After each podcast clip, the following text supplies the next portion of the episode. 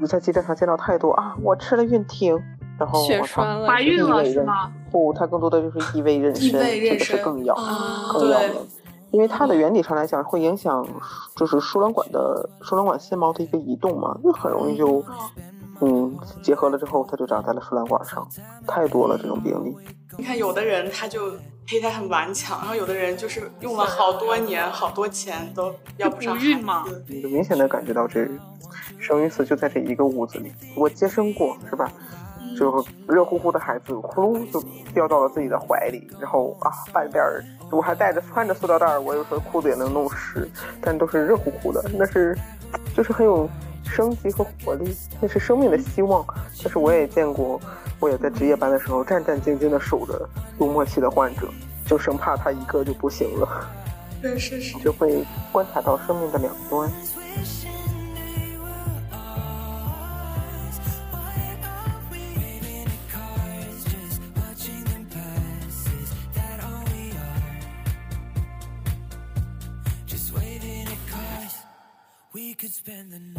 Hello，大家好，欢迎来到协和巴拉巴第三十九期，我是最近疯狂补觉的 Coffee。我是终于考完了职业医的小怂，我是已经开学还是很想死的叔叔。啊，我依然是那个没得感情的工作 机器。好的，好的，欢迎师姐。 我们这期就是继续邀请到师姐，然后和我们一起继续来聊聊关于妇产科呀、性教育啊等的一些事情。欢迎师姐。啊，谢欢。迎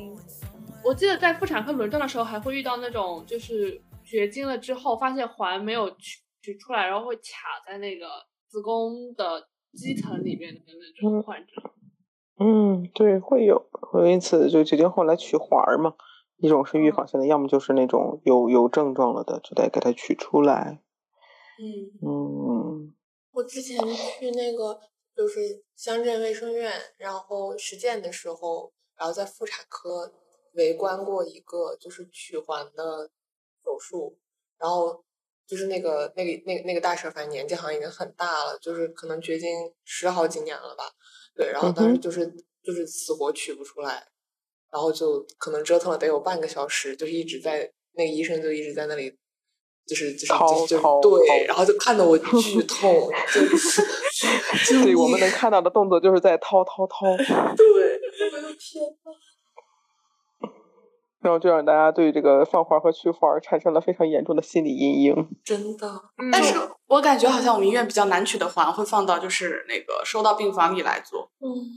对，可以在超声监视下做，确实是，嗯就嗯这一点咱们比较比较好。嗯，嗯，就别的别的医院可能配合的不是这么好，但是在咱们医院随时超声就能过来帮忙的。嗯，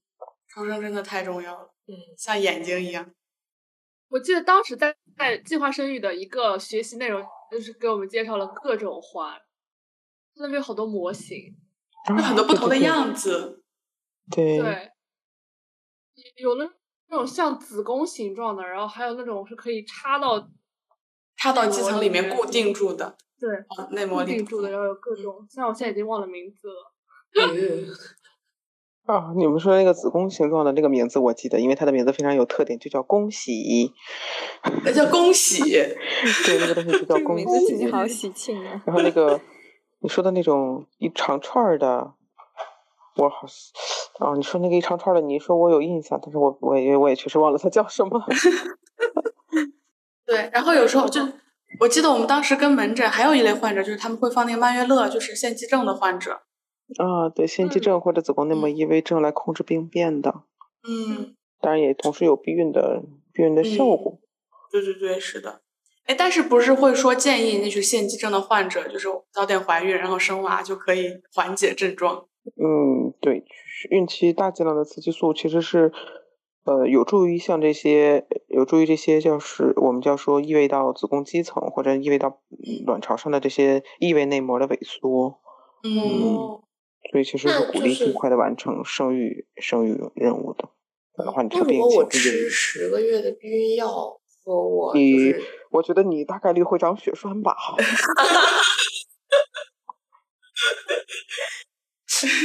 某种意义上的 callback。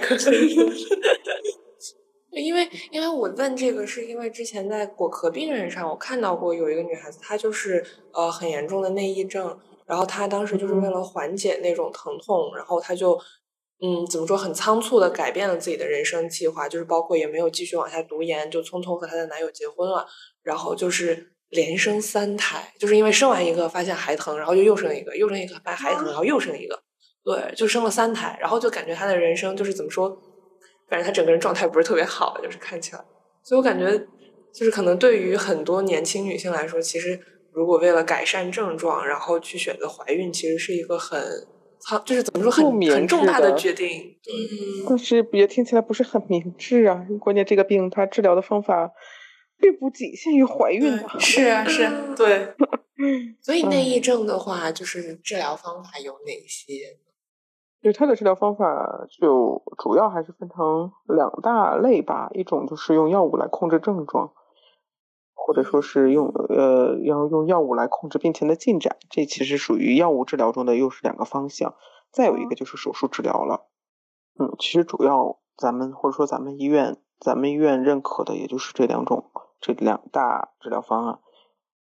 然但后是药物放治疗放慢嗯语疗乐就是一个其实是个很好的治疗方案，是吧？对它因为属于比那较种药长物治期，疗，对，来控制来控制病情的进展。嗯，这种更多的其实是是它的绝对的，它的最最适合的其实叫做子宫腺肌症的一个一个、嗯一个处理。但是现在随着嗯，就是咱们咱们指南的，就是研究的进步和指南的更新，慢慢的在内膜异位灶，也就是那种这种小囊啊，或者是吃盆腔的广泛的内内内抑症患者身上，我们也在用，也在放环儿，放曼月乐环。就是让它局部来释放孕激素，来控制、来抑制这个内膜的内膜的增、内膜的周期性的这种剥脱。那放了慢月乐之后，就是会没有月经，对吧？不，哦它会月经变少，也会来，哦，但但是是不会绝对的哦闭经。我以为说放了慢月乐之后，因为它有一个长就是孕激素的释放嘛，然后它就嗯不哼来月经了。对它但的，是它它是会有月经。是会有的，它的它会有一个比较比较，它会提高孕激素的背景剂量，但是它其实你像它的，哎呀，释放速度是零点零几微克，它是整整个这个环儿的含药量，我记得是写的五十二微克，然后它能释放五年，嗯，就每天每哦天的这么慢慢的释放，它其实释放的量还是蛮少的啊，五十二毫克。对，它应该说嗯是五十二毫克整个曼月乐环含有左旋的孕酮，然后每天它只释放二十个微克，它并不会说那让这人绝对的嗯绝经，只是内膜绝会普经遍的偏薄，哦，嗯这样可以及可以可以减少月经量。那位月经量大的妹妹，如果完成了生育任务之后， 可以什我么？我我没被 Q 到是吗？ 慢乐乐置入一 下，我当时那个，我当时去看妇产照，妇产科老师看的时候，他也对我说：“要不你放个环吧。你是小朋友，等你等你生完了 娃，对等你不生完了娃，不想说不再定生五了。年之内也是没有这个计划的。先找到男朋友。 其实刚刚刚提到那个手术的时候，我我的思绪就已经飘远了，我就想到那个，哎，不如我先提问一下大家，除了师又来姐之外，又来了，哎又我又来了。 来了你考试了吧？嗯我好紧你张。你们觉得子宫内膜异位症可以异到哪里？ 机场，然后嗯还有盆腔，我看过的我猎奇故事里，还有在肺里和头哦，里还有的肺里也会有和和月经相关的卡血。对对，就是对就啊是对肺里，因为因为对，就是我在呼吸科的时候，当时遇到，因为我有一个卡血的病人，然后但他的周他不是周期性的，当时也是做那个肺活检，然后。隔壁组的领导就跟我说到他之前说的那个病人，因为呃也是就是有卡血就就单纯的是有一个卡血的症状，然后也进行了非常系统的筛查排除之后都找不到原因，然后他那个病人就是有一个很典型的周期性这种卡血，就是基本上是跟月经是平行的那个同期，然后会有卡血的这种症状。然后当时也是做了肺活检，然后胸腔镜的肺活检，当时才明确了这个诊断。然后也也是因为它本身就是加上是一个诊断性的操作，又是一个治疗性的操作，所以它那个异位灶切了之后，后面就没有再有这种哦呃症状了，就是跟月经来的同时，它就会有卡血的情况。我当时听到这个故事，觉得好神奇。那我很好奇，它是为什么会到肺上呢？就因为常常常见的好像并不会这样子，因为就是常见的可能还是在腹腔这种吧。哦，我当时好像查一下，还是跟他就是小，应该是出生这些，就是还是生长发育期，可能早期胚胎发育这些有关。具体的我我我不是很清楚，我觉得可能这方面机制研究的不是很很很明确，但是觉得单纯觉得还是挺有意思的，就是有一些临床观察，你会发现它那个卡血是跟月经一样的，就是周期性的。太有趣了！我感觉我我之前上课的时候，他们就是老师们有讲到说有一些少见部位，然后比如说肺，你就要怀疑有没有可能是内膜异位，然后和月经相关的大血。我真的临床上我还没有遇到过。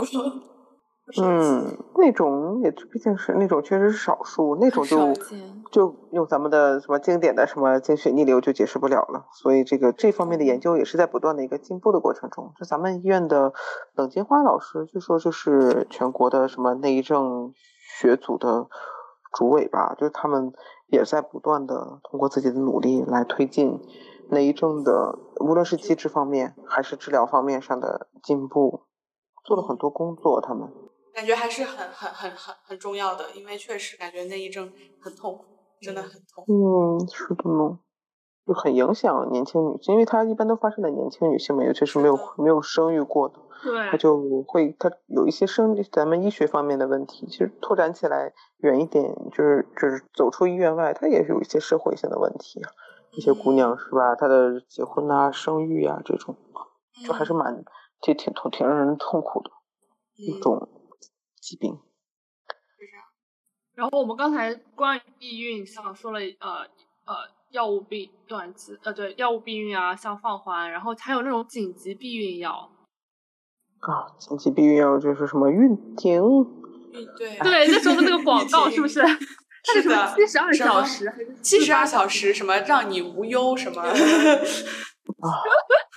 都原则上来还是原则上来讲，能别整这出就不要整这出，因为嗯我们见到了太多，我在机站上见到太多啊！我吃了孕停，然后血哦我操，栓了，怀孕异了位是妊吗？不，它更多的就是异位妊异娠，位这妊个是娠更要啊更要对命，因为它的原理上来讲会影响就是输卵管的输卵管纤毛的一个移动嘛，那很容易就嗯结合了之后，它就长在了输卵管上，太多了这种病例。天呐，那其好危实那险！其实如果吃了玉婷，但是她意外怀孕，她正常在呃宫腔那个着床的话是可以要的这个孩子是吗？其实是不受影响的，毕竟它的原理上来讲，并不是我杀胚或者怎么着，它是影响一嗯个、影响我们内膜的环境和、对，它是影响它着床的环境。哇，他都影响着床环境了，他还着床了，这个他还可以能开着长的玩笑。对，那真的就是可他是命里该有这不个是孩子。不是还出有生级什么二级运动员腹膜，腹膜上面可以可以让胚胎着着床，对啊然后啊，我真的是见过一例，当时我的、我是那一年在在计划生育专科，然后就收到了一例外院转来的叫腹腔，我们叫腹腔妊娠。强妊 娠，对他的妊娠，当然他这个他为什么会妊娠倒是没有什么玄学，他纯粹就是做人流给人做穿了，然后砰捅了出去，然后就这好巧不巧那个那个那个胚胎就从就从那个什么子宫的破洞上出长了，就掉了出去，掉了出去种在了肠系膜上。后来我们哇之之所以知道他在肠系膜上，是因为专门给他做了那个就是呃子宫动脉的造影。我就发现它的血运的来源，它它种在了肠系膜上，但它它的孩子的主要血运来源来源于左侧卵巢，所以这个哦孩子他也是命中该有 啊。命中所以该最有后是可以啊，好成顽功强。多么顽强的一个受精卵！所以那个最时候后已是经可以可以生下来的吗？其实是他可以剖下来，剖出来，但是这么屌是是哦是， 看孩子都惊讶到爆了粗口。 我都震惊了。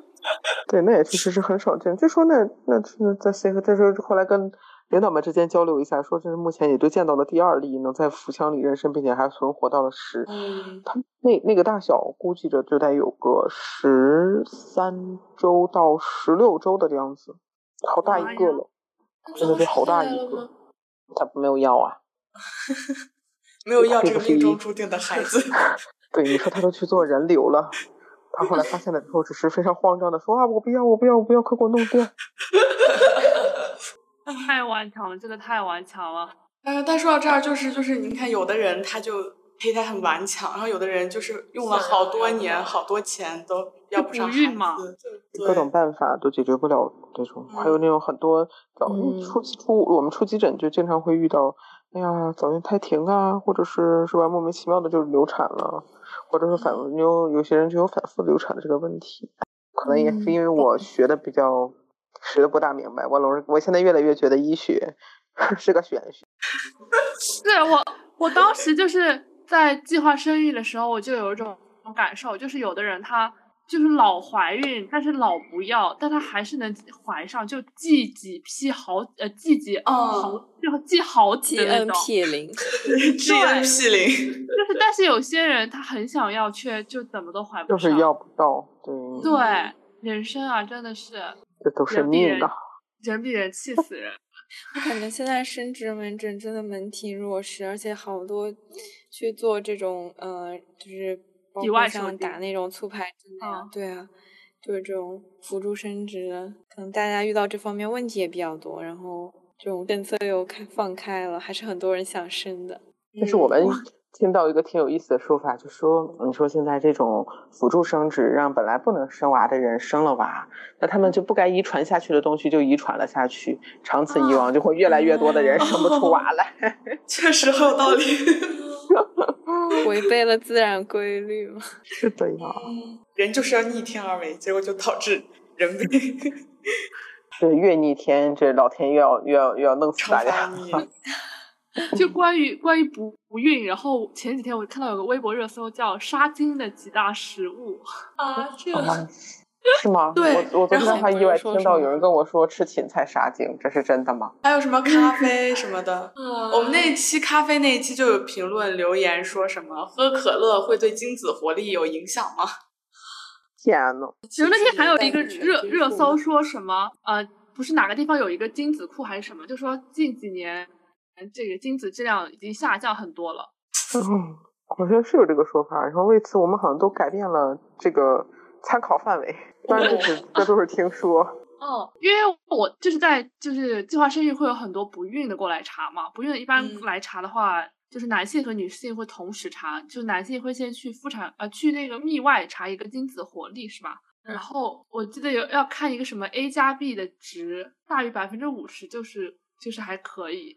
感觉这个还是很嗯专科的，就是我们会有专门的那个，对他们搞生殖的那些人，嗯他们会通过这个这个这个精子活性来来来决定你最终选给你选择什么样的方，要不要给你人工干预啊？嗯，是让你继续试还是人工干预？然后并且来决定人工干预的办法。我感觉辅助很多生医殖院还是甚至一门都学问对它就是单独出来的。不过我还一还直有一个想是打算，在我就是最佳育龄期，把自己的卵冻一颗卵子，或者冻几颗卵子，但是这个不是很等到贵我吗？没有很这贵个甚吧？至都有可能是钱解决不了的问题吧？你要是去正规的地方动，我记得我们的张多多大夫他是专门搞生殖的这这股。多多师兄，不知道你们，嗯，因为他最近好长时间都在西院儿，可能你们没有怎么见到他。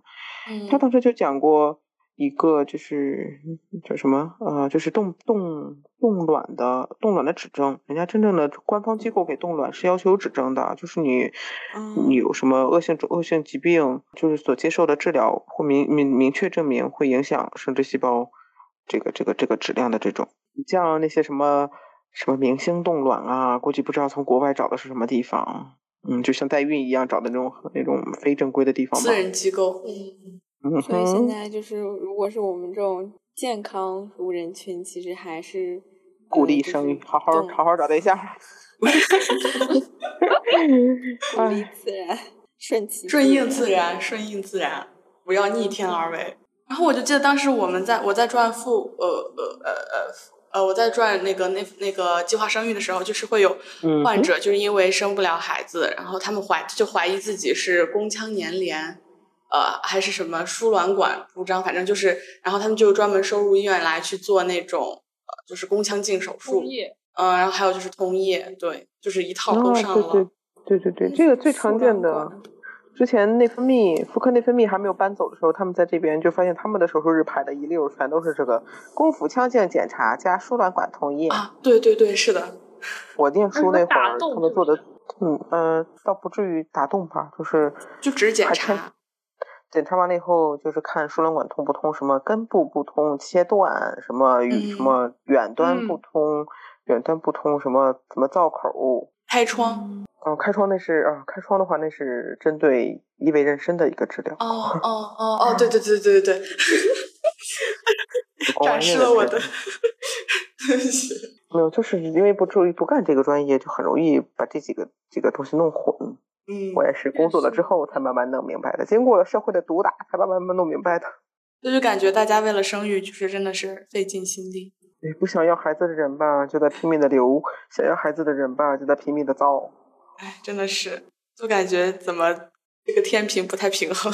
嗯，所以我觉得这是我觉得妇产科比较好玩的地方，就除了你会看到这两两个极端之外，你会看到，就是这一点我在急诊感受最明显，就是我产床，我这个床上躺着一个来找我绑胎心监护的人，我就听到非常有力而规律的胎心音，咕咚咕咚咕咚的，然后有时候孩子翻个身儿，你会明显的听到胎心的加速，但是你你你桌子边儿，你桌子边儿上就有人推着一个轮椅进来，那人是一个肿瘤周末期肠梗阻。来找你是吧？来找你跟他说，跟你说，哎呀，他又吐了多少，又没有尿了，这那的，你就明显的感觉到这生与死就在这一个屋子里。真的是，嗯，妇产科就是有这么一个好处，我我我接生过是吧？嗯就热乎乎的孩子呼噜就掉到了自己的怀里，然后啊，半边儿我还带着穿着塑料袋儿，我有时候裤子也能弄湿，但都是热乎乎的，那是就是很有生机和活力，那是生命的希望。但是我也见过，我也在值夜班的时候战战兢兢的守着入末期的患者，就生怕他一个就不行了。对，是是，就会观察到生命的两端。我觉得这对我来说还挺有意义的。我就会觉得，我男朋友就会觉得我太冷漠，太太太，就是对对对这些事儿都太太冷漠。但就是因为你见过了嘛，所以嗯，就不会像普通就外外面人一样感受到那么的明，震那么震反应那么撼强烈。嗯，对，反应就不会这么强所烈。以就我记得当时妇产科的老师就说，像我们产科是给我们就是增加人口的一个科室，就是一个喜，就是很喜庆的地方。其实嗯，当时我我转产科的时候，我就觉得，我我我记得好像产科每天下午都有下午茶吃，你就只记得吃吃喝喝、玩玩乐乐了。 这个环境，嗯对我对产科的印象也是每天的下午茶，当然还有那熬人的夜班。对，然后然后就每天早上交班的时候就会说，昨天晚上又生了好几个。然后我对对对我白天在那里见实习的时候，就是好像一点动静也没有，是的，然后对就是产就科哪的是这个怎么开始？对我们当时就是老师很希望我们看一胎顺产，然后但是顺产好多就是夜里，那就是我们就看不到。然后有一次就好不容易遇上了一个顺产，然后老师就奔走相告，然后在我们群里疯狂艾特我们，快来快来，要生了。对我反正是觉得，咱们见实习的时候有机会多看一看，还是多看一看的。嗯，嗯，是的因，为真的过了这个、这个时这个阶这个阶段之后，咱们再也没有机会了。就像现在嗯说起来，泌尿我当年没有转过泌尿外科，也没有转也没有转到骨科。我就觉得嗯好遗憾，没有见过给小朋友割包皮，我就没觉有得包好皮遗憾班 啊！对呀、我好可惜啊！我说我这辈子都见不到割包皮的小朋友 了，不，你现在还可以去参观一下。但是呢没有空啊。自以愿报后如名果包师皮姐班。有了什么，有了小孩，对带有自己的小小孩孩去哦割包我 要皮，割一割，是不是？ 有我要道看理一看为了看割包皮生个男孩子，我的天哪， 说的也是哈。 对，确实。还存在可以看到割包皮的可能性。所以就我感觉是，妇产科会有很多那种故事，就是一个比较充满故事的科室。嗯，其实我工作之前也会，其实或者说，嗯，不对，应该说是我工作之前也会有这样的幻想，觉得哎呀，我念书的时候没有见到那么多狗血的事，可能是因为我在科里待的时间不够 久。但是我觉得我现在在科里待的久了，是因为我不够八卦还是咋地？但是我听到的故事也没有说那么的精彩。就是因为经常在电视剧里会遇到看到对啊什么保大保小，哦，这个啊，这个我们领但导嗯其实根本没有保保小的这个，是的就呢，放没有弃保险大的人选啊项，没你的，是没得啊你选的，没有这个我记选得项。我还记得是这个倒是，有时候领导会会跟我们吐槽说：“哎呀，那个那个说那个那个孕妇的家属，这是电视剧看多了，因为有些高危孕妇嘛，说可能跟他说，领导说主任，我要保大人，我要保大人。”主任就非常淡定的跟他说：“你没得选，我们只保大人， 保小的是顺便，给你尽量保小的。嗯当然，这一般都是比较呃比较比较呃皆大欢喜的结局了。真的是有的时候，如果孩子没有保住，也是有一些嗯潜在的纠纷风险的。就嗯产科虽然是个喜庆的科室，但其实产科的风险很高。是的，是是，因为是迎接新生命的到来嘛，大家都抱有很大的期待。嗯，是的呢，反倒是干肿瘤类是类，嗯，但最后一般对还是能葫芦平了。产科这其实咱们科里产科出事儿的基本上还是产科。是的，因为我我记得我之前看那个是叫《人世间》还是《人间世》啊？那个纪录人世片间，人世纪录片间的话是人人间世世，人间世，对，嗯，然后他有一集就是讲一个肺高压的患者生孩子，生完之后就去世了。啊，之前我记得是南方，应该是无锡那边吧，有一有那么一阵儿也是肺移植是新吗闻的热点。对，她靠生娃，然后插队接受了肺移植，结果生完了娃之后，就是她这个肺功能，她这个肺还是没有正常的给她工作。嗯，她一个她是是大家就抱怨她，一方面她插队浪费了一个肺，另外一方面这个肺也并没有救她。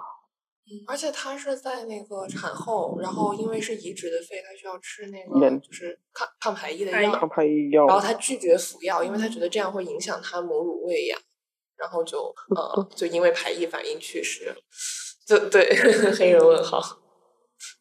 对，他是对他最后是什么严重的肺部感染嘛？嗯，那他在他明明在有机会做流产的时候不流，非得要娃，这就是大家对于生育的这个执念了。嗯，就会把这个高于自己的生命，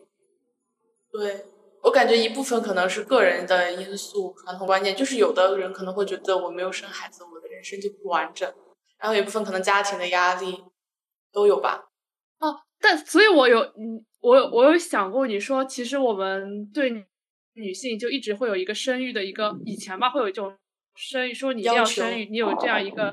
啊，对你身上扛着这样一个替这个家族繁衍后代的一个任务。但是像月经这种东西，它不就代表着你的一个，其实某种程度来说，月经就是你的生育能力的一个体现，对吧？嗯，那为什么嗯就以前老对生育支支呃老对月经就是支支吾吾，就说嗯那个来了，就不会直接说月经来了。月然后经去羞买耻嘛，对，然后去买月呃卫生巾的时候也会就是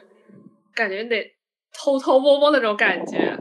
嗯，然后还有就是那个每次去，尤其是高中的时候，然后去上厕所，然后拿姨妈巾，就是飞速抽进、啊抽出来，然后对飞对速对揣进口袋。对对对对，我们高中门口就是那种门口的小卖部卖卫生巾的，老板他都会特别贴心，看到你买的是卫生巾，他就会拿一个黑色的塑料袋给你装。黑色带，对我那个时候就很叛逆，我说我不要你的袋子，我就举着它回到教室里。可 爱的，你好可爱，因为很奇怪，我买的又不是对什么见不得人的东西对，在高中这种地方，难道不是你偷偷买什么辣条、啤酒之类的东西，才应该拿黑色的塑料袋装吗？ 对，就然后为什么要用黑色 塑料袋装？对，那个怕被别人抢吧，毕竟大家都嗯想吃辣条。我们那时所候以是为什么查我的们嘛一直会有为月经羞耻这个事情啊？嗯，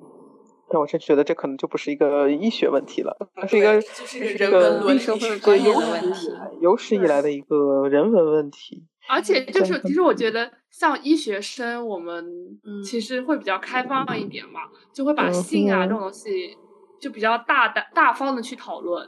嗯，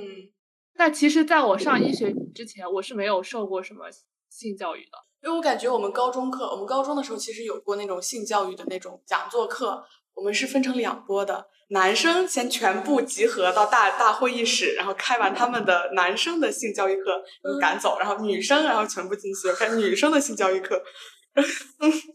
我当时就觉得，嗯嗯，感觉咱们念书的那段时间还是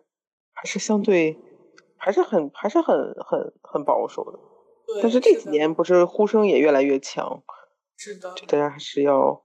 因为毕竟事情是这个这个这个什么自媒体自媒体的活动活活跃越来越活跃，就会发嗯现有很多之前咱们没有了解到的事情被曝光出来啊。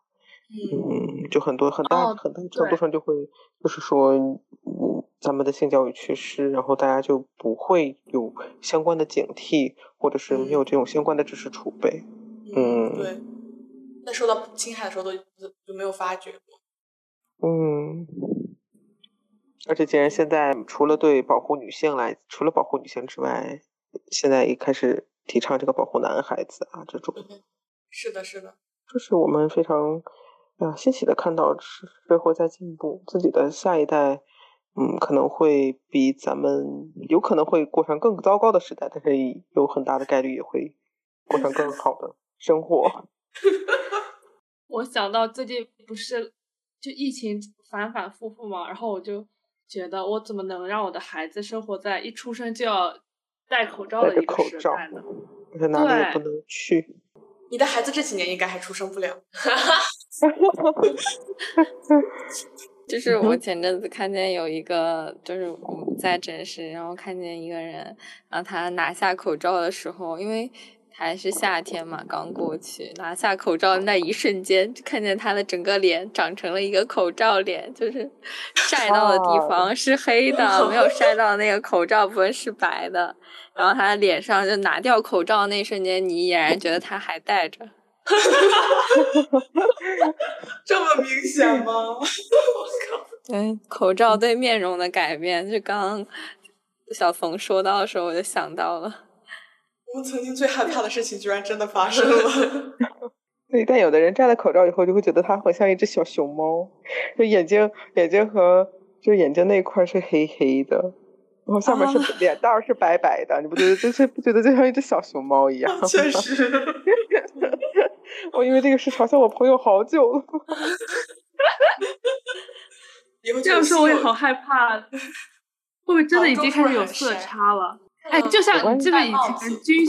以前军训的时候，我记得我当时军训的时候还是有刘海的，然后我记得那 个军训的时候晒的就是刘海下面跟你的脸又是两个颜色。对，之前军训的时候就是眼镜腿儿效应，就会发现脸上有两道哦白的，啊，是的，是的，是的， 就是那种你说摘了眼镜，就仿佛他还在戴着这种感觉。没错，完了，现在脸上又有眼镜又有口罩。还好没有刘海。 哎，那师姐现在就是在做妇产科的总值班是吗？嗯，是的呢，我是从七月份开始开始做，哎呀，妇产科的总值班，嗯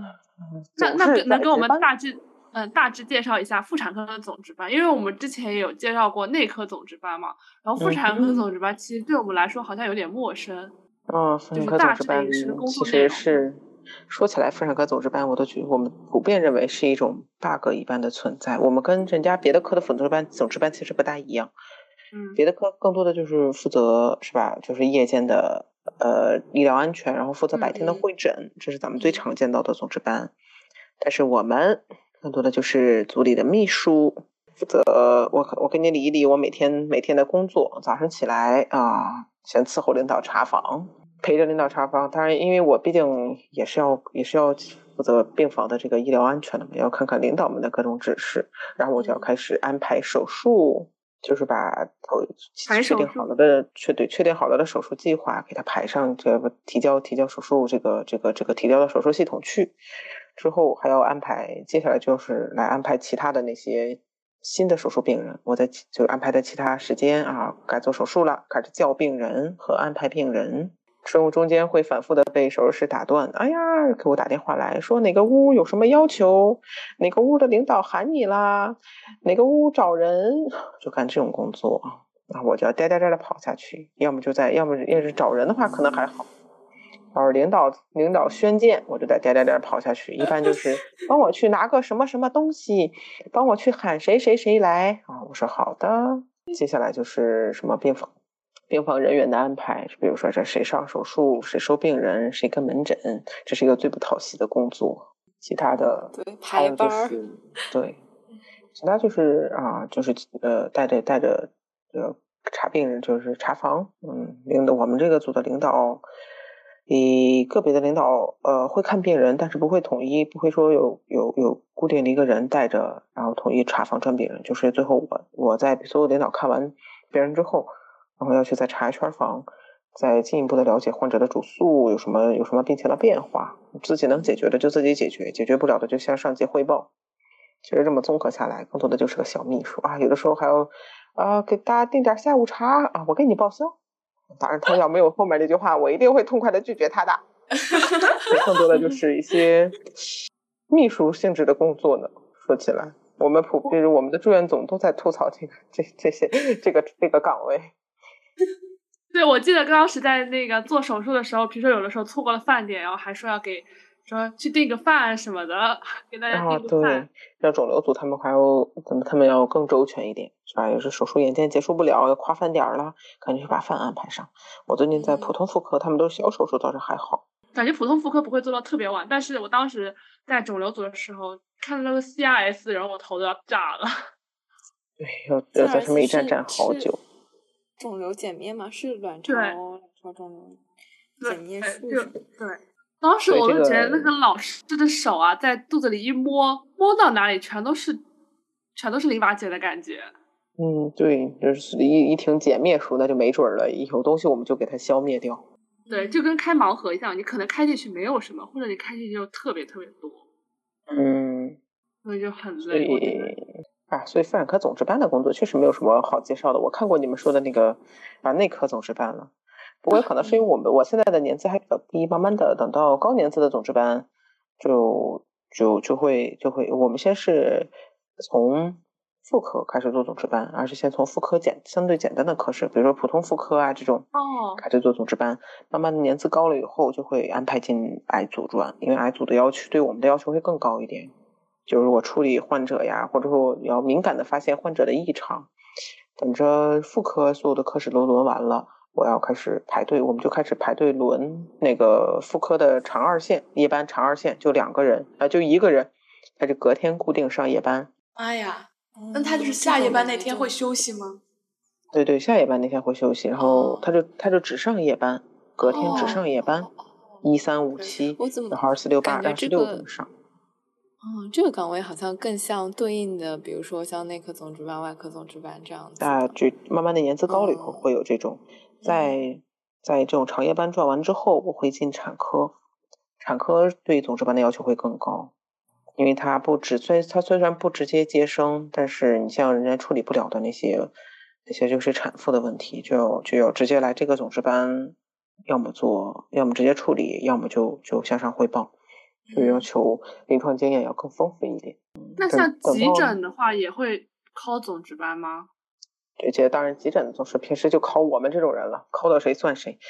其实我们很多也就是做一个传话的工作，翻译过来就是嗯。但是夜班夜班他们其实我们之所以要固定固定一个年资高的夜班夜班的总值班，就是说他还是要在夜班做一些决定的，做一些相对相对初步的相对初步的决定。最起码要决定要不要要不要在凌晨两点的时候打扰我们的三线睡觉，啊这是一个非常重大的决定。 确实，确实，其实我有了解，我感觉其他很多医院也是，就是专科的二线，嗯、可能更多的内容都是一些就是统筹性的这种，或者是协调性的一些工作为主，然后还有一些不仅是就是排班这种同事间的沟通，还有很多就是医患的沟通，可能也是交给二线来处理。嗯，确实是一线就就不好沟通的那些患者或者起了矛盾的，我们就要出面去把这个事儿摆平。那是个做到兜总值底。班，对，做到总值班身份还是有所转变的，就是你要罩着你的下级大夫的，你要罩着他。 那师师姐就是从博后出站之后就就开始做总值班了，是吗？唉，因为我们最近怀孕的怀孕，生病的生病，我甚至在我们几我们这一批人，一九年入职的这一批人，其实在博后出站之前就偷偷的开始做总值班了。 哦，因为没人手上实在是课不够了，是吗？对，莫名其妙的，我们遇到了又遇到了用人荒。我就我就不因我为我也是不明白了，每年我们都招那么多，为什么每年都说人不够？哎，每年都招很多吗？吗？我觉得，我因们为妇产按照八科年制的就业来说，好像去妇产科的很少。嗯，对，妇产科相对要少一点。嗯，但对是毕竟妇产科也没有说像大内大外那么大。你像我们自己一年招四个，我我那一届一九年，甚至说一九年之前，基本上就是每年三到四个的样子。可是你嗯分到每个亚专业就很少但其实你像妇产科这边的模式，更多的就是依赖进修的进修老师哦和我对们的研究生，我们的一线大夫。但是现在对我遇到我我我们之所以被临时提了总值班，就是总值班竟然不够用了，天呐！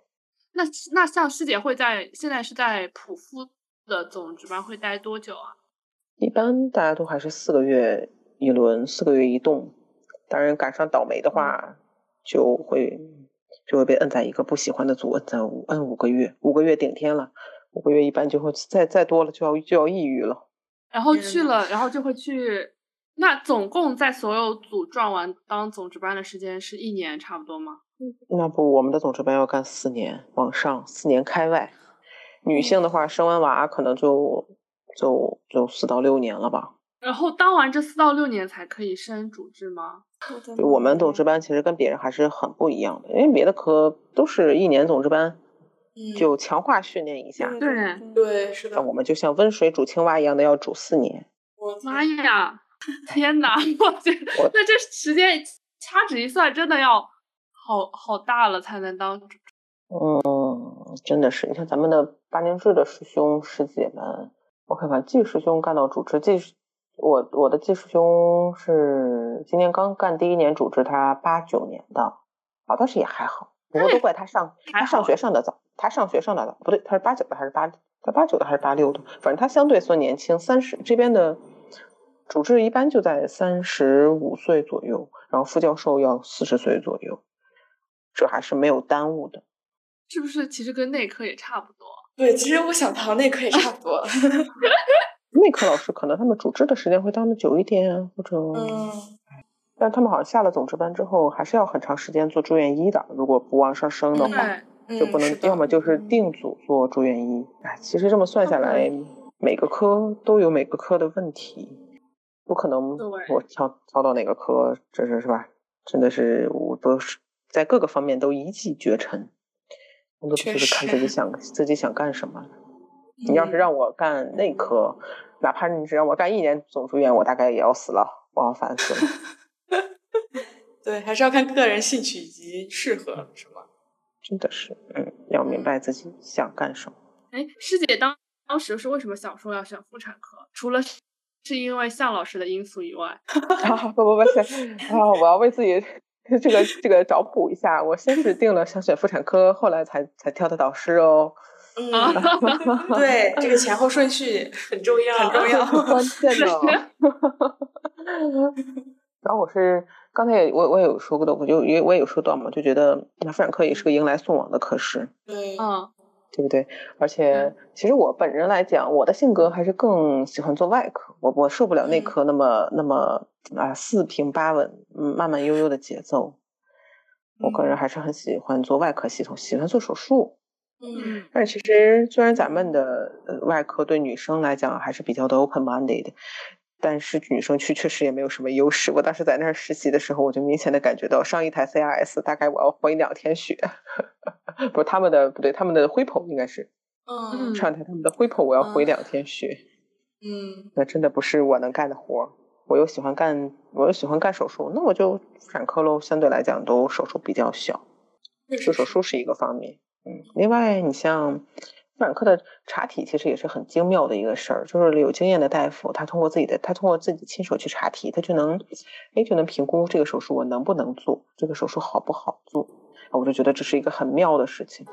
就是你对这个事情有自己的判断和把握，而不是完全的依赖辅助检查，或者或者说完全的去依赖别人的意见。这个我是很喜欢的，就比较有掌控感。嗯，再有，你像除了我可以选择做手术之外，妇产科也有内妇科内分泌这个亚专业呀，它其实就偏向于内科，内科对，嗯，嗯哦就就内很外考综验人合的性思维，对，就很考验人的思维。嗯呃，当然这显然不是我擅长的 方向，但也是这也是一个不错的可供选选择。择。对，所以我觉得嗯它的这个科室的综合性真的是对我来讲还是蛮强的，能够满足我的各项要求。确实嗯是，尤其他还有这么帅气的向老师，所以就 嗯没有任何犹豫，就 这样。哇，我期待了，我期待我实习转那个 不留子的时候能不能碰到向老师。啊， 他他老人家经常啊，如果真的是没有赚到的肿瘤，他在手术室也经常出现的呀。嗯，可是我还不认识，你就见到一个帅的，一眼就哦就知道能看出来的。是的呢，他的帅气是一骑绝尘的。嗯， 哦，懂了，我下次转科关注一下。 天哪，我也是是，不哎是都，在我发歪现了我 当时转科的时候，就是对于我们医院某几个男医生，真的是帅的眼前一 亮。嗯，是的呢，我们科里还有我们的科草啊儿， 学哥真的是大家公认的科草，谁？王永学大夫。这个我不认识哎。哦，啊，啊，他可能他可能比较低调，但是他在科内真的是大家的科草，无论是进修老师，哦赶紧打还是开研 APP 还是查研看究一下 生。啊，对他可能对他也有有他也会出诊，应该是有他的照片的。嗯，让啊我我也去打开了 APP，我天哪！嗯 打开了 APP，我怎么觉得？我觉得不是，我怎么把你们我都把你们带歪了？ 让你们来像像什么欣赏男团一样的来欣赏妇产科。哦，看起来是挺帅 的。他本人戴上帽子，尤其是戴上帽子之后更帅哦，因为可以遮住他的头发。 是说发际线稍微有点高，不得不说还是向老师更帅一点。妹妹的情商好高呢，怂姐的情商得到了锻炼，肯定。不 是，哎，希望希望，那如果向老师能有幸听到，然后再来光顾一下我们的节目，就成为我们节目最大的咖。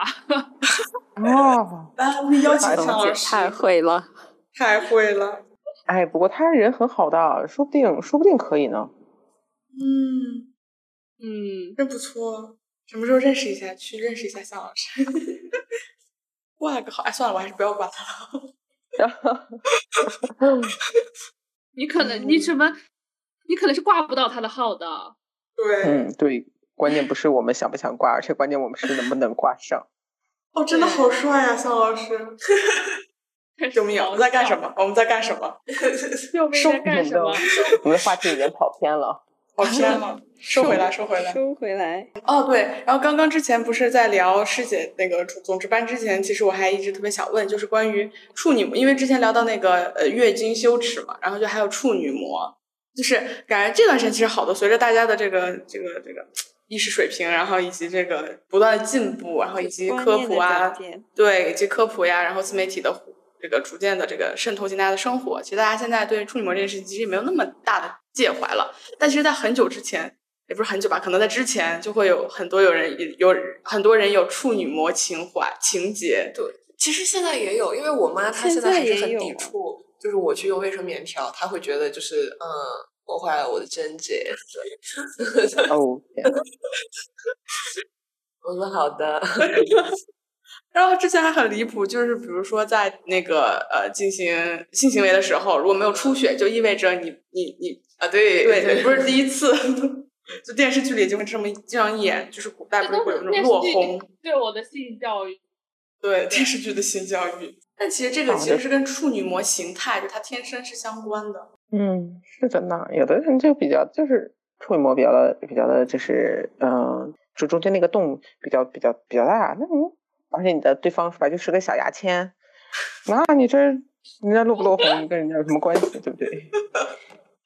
对啊，但是我小的时候其实一度以为处女处女膜是一层完整的膜。嗯我也是这样以为的嗯。直到你自己来了姨妈，对不对？哦，我不是这个时候意识到的，我是我是直你妈我是直到上了学，对我是直到学了妇产科，我才知道处女膜原来是不完整的。 之那前你都没的有姨妈想从哪儿过，来的？对，但之前就完全没有想过我的姨妈是怎么来的。我我记得之前还有那种处女膜修复的广告，对对对，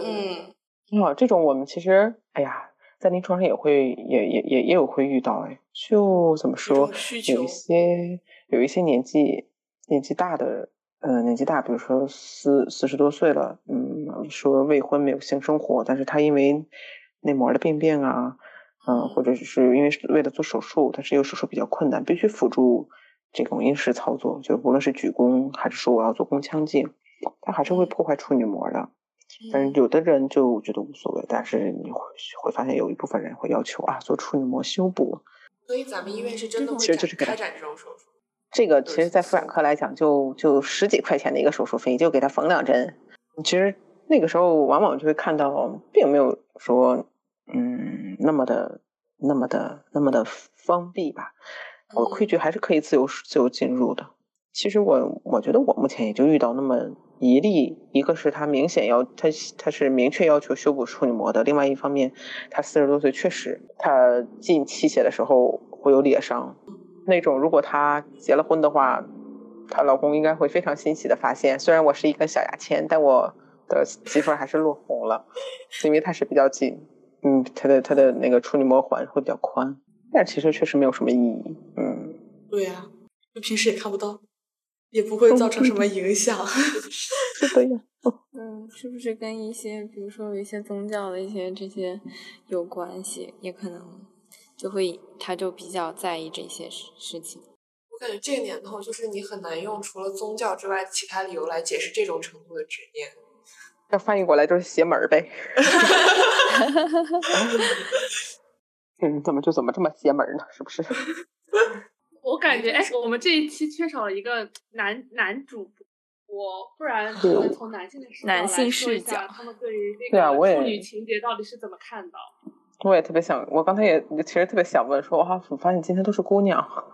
对，因为我们的男主播他 被工作压榨被中，被瓜工工作压垮了腰。真的，就是那那天晚上九点钟的时候，我跟他干什么事儿聊天，他对我说，小林对我说啊，我还有六台手术呢。对，那那那天震惊师了兄，对那天师兄两点还是一太点多狠发了了条朋友圈，发了条朋友圈说下班了，距离我下次我距离我再次来上班还剩四个小 时。这什么天科？这么呐变态？他在他在头颈外，头颈外科是咱们的耳鼻喉耳鼻喉吗？是不一是我手们医院的，嗯，哦，那难怪。所以，所以我就说，怎么还有晚上九点有六台手术不接这种情况？因为咱们医院不知道何时来的奇怪传统，六点之后是不给不给有接手点术不的。让哎接手术对，了。是的，对所以给手术分台，保证领导们都能坐上，也是总值班的重要工作之一。我也一直总是被吐槽。我当领导时们在轮番吐妇妇槽产科就感觉哇，这手术排的真的是，就是太需要脑子了，你不可能让这经个常时间是闲着，对，经常是险险的接上。对，一定要接上，然后你要不停，还要分台，觉得你能接上了之后，停过上一开段时间，领导们就会觉得不行，你既然能接上，那你就要给我接的早，看看能不能分出去，能不能接到别人后面。哇，要求会越来越 高。我那们你要努让力的领导注意这他个们为身体，也不要太太累了，对是的呢。嗯努努力的完成领导的要求。后来还是觉得真不的能只有把工作做得太满，做得太满的时候，领导就会发现，哦，原来你可以做到，我们有新的要 求。对， 然后他就会再让你多排一点，对不对？ 嗯，会这样的，嗯。所以还是要进入维持一个非常微妙的平衡。 把握这个 度。好的，十种必见。这是我的感觉，我的工具人属性结束了。果然又是一个没有感情的工作。真的非常的开心，跟年轻的你们在一起，嗯，又想到了我当年，我我一直以为师姐跟我上午是一个研究生，啊诶，果然是看起 来对年不对？轻。 谢谢师姐，谢姐辛没有苦没有，了，也谢谢你们的邀请，非常的开心哦。嗯师姐，拜拜。拜拜，拜拜，拜拜。